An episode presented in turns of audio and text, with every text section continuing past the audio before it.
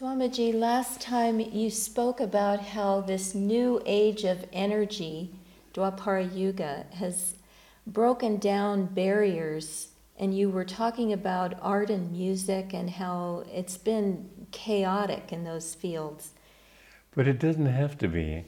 I've written a lot of music that accepts this energy. It's not, it's not being uh, torn in pieces. It's, it's beautiful music. Its purpose is to inspire. What people are doing, they don't try to inspire people. They try to uh, be in tune with the times and therefore upset people. It's a part of their education. They aren't taught to have ideals. They're taught to be atheists. But it's not as if all society was going in that direction. I think that many people, because of all this even, are being driven to seek God, are being driven to seek higher values. And I think more and more this kind of thing is emerging even in the arts, where people think in terms of, of uh, ideals and values and so on. I think that the future of art is shining. One thing, though, that I've often felt landscapes are not enough. They don't express consciousness. I think when, for instance, with a painting, I think it's a painting, uh, I'd like to have a painting that I can enjoy, that I can treat like a friend. I would like to say, feel that the artist is someone I would like to make friends with, not someone I would reject. Mm-hmm. And I think more and more people are coming to understand that attitude to it too, that they want to put their ideals into their work. Swami, we've, we're, we're coming, Nirmala mentioned, we're coming into the, an age of energy. How do you see that energy affecting the art that will come in the future? Well, the arts will show much more energy. But I, I was about to say that uh, trees are not as conscious as human beings. Therefore, I think that the higher art will express people, not things. Mm. And in the old Dutch masters, as they call them, for example, those people are all very sort of dour and expresses a low consciousness. I think that in the future there will be people, people shown who deliberately, the artists will try to find people who have a higher kind of energy. For example, somebody who's just mid confession. I'm not a Catholic and I don't believe in confession, but I do believe that there would be a, a cleansing feeling in the, in the spirit, having offered up your sins to God and feeling that they're, they're, they're forgiven. Well, somebody with that feeling that I've been forgiven, that kind of feeling of relief, mm-hmm. that kind of feeling of ideals, somebody who's talking of uh, truth from a pulpit and talking it sincerely. These can make beautiful pictures a priest who has devotion to God and is talking that way. Mm. All these things can be um, images in the future where they're showing people in higher energy, not in lower energy. And that doesn't mean that they have to be jiving, it's just a, a more sensitive energy. That's what I think that will be shown. There will be another thing too, and that is that it will become more universal. In this higher age, people will conquer the illusion of space and they'll go to other planets as they've already started going to the moon and to Mars. It'll be much more than that in the future. And uh, that spatial expansion will show also, certainly, in the arts. Do you think that this age of energy is affecting politics in a positive way? corruption is really. corruption is being uh, exposed more. Well, I don't know the answer to that. I can't answer it. I I uh, I think that it's also giving some people the feeling that they can make more by corruption. there are more opportunities to be corrupt.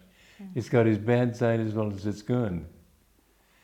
But yes, I think people are outraged at the at the deception that you find in politics, you can't trust politicians to tell the truth.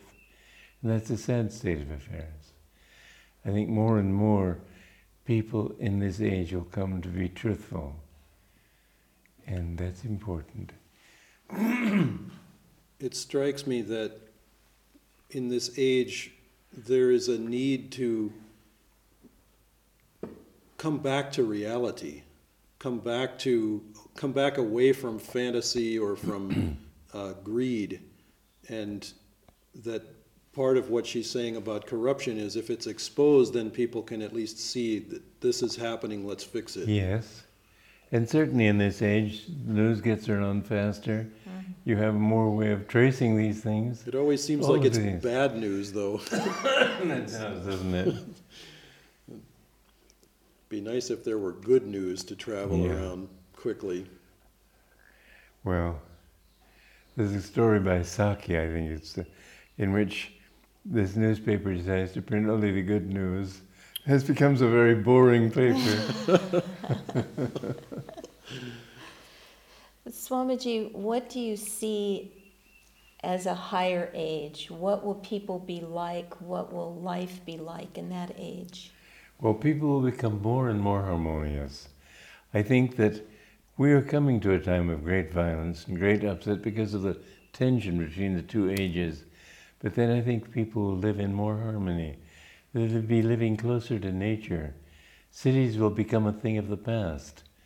I think cities are a disease. I think people will be closer to the soil then. And uh, there will be much more harmony in their relationships. And what we, there'd be, as Yogananda put it, India and America will unite to lead the world in the path of progress and peace. I think there will be much more peace in the world. I think there will many, be many fewer people in the world too. Crowded places tend to create tension and anger and harmful emotions. Swamiji, what can we do now to live more in harmony with other people? Be harmonious ourselves. That, that's the obvious answer. You have to simply don't think that you're the, the others are people of the, at fault. See where the fault lies in you. What have you done to make this happen? Why have you attracted this particular person to your life who is giving you trouble? Why have you attracted the troubles that you're experiencing? Everything in life is karmic, and whatever you've done in the past is what comes to you in this life. So, as people become more intelligent, and energy gives you more intelligent, they will come to see that that uh, the real cause is in themselves. That when you change your attitude, then you you uh, attract right places.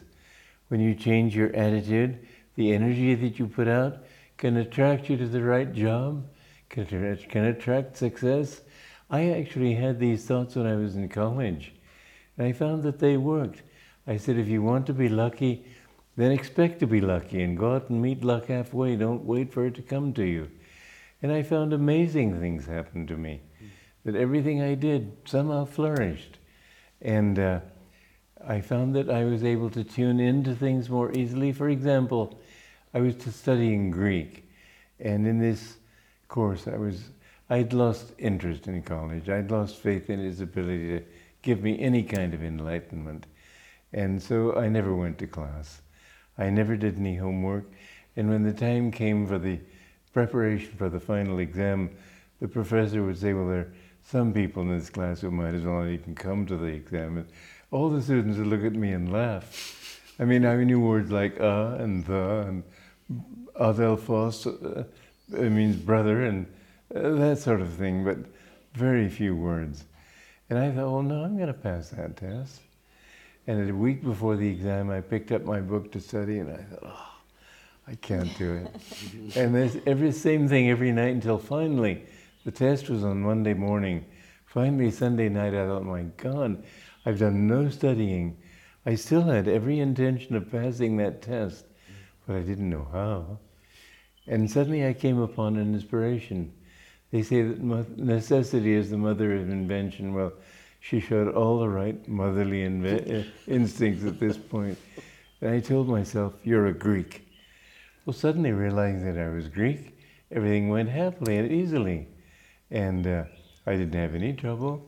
And uh, I, uh, there were only two people who passed that exam. I was one of them. Amazing. Yeah. It's, I've seen this happen again and again. Your attitude, your concentration, the energy you put into things, expect things to go well, and put out that kind of magnetism, and you'll find that it will come to you. So Answers come to you to questions that you have. Inspiration comes to you.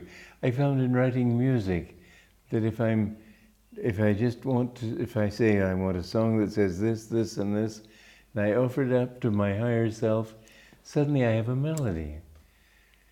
And I think this, the future will be more super conscious. So your music then tries to change people's consciousness. Well, it isn't that I try to change people's consciousness, I try to make a higher consciousness attractive. Mm-hmm. And I hope that will change them, but I don't do it with a proselytizing deal that this is going to change you. Swami, if you were to define success, you were you were addressing success a moment ago. Um, how would you describe it? I'd say that success is finding what you really want. And sometimes you have a lot of money and fail because it doesn't make you happy. So I'd say that success is that which gives you what you really want, which is happiness. And if you have whatever you do, if it makes you happy, then you're achieving success. If you find more harmony in yourself, then you're achieving success. If you find that you get along better with other people, then you're achieving success. Success means because we all come from God, we're all a part of Him, and His nature is absolute bliss, ever existing, ever conscious, ever new bliss, Satchidananda. And we, because we've come from Him, our nature is to want to find that bliss. Therefore, everybody in the world is motivated by this desire for happiness, which is a lower octave of bliss. And anything that gives you more happiness is going to be successful. Unhappiness comes when you're not succeeding in that way above all. And you may lose a job, but that doesn't mean you've failed. If you find happiness, then you have succeeded. Success is secondary to what it does for you as a human being. I found that that yes, it's good to be able if you've got an exam to pass, for example, then of course you've got to do that. You've got to do that exam properly. But the happiness that comes from doing things well, that is the proper kind of success that we're talking about. Thank you.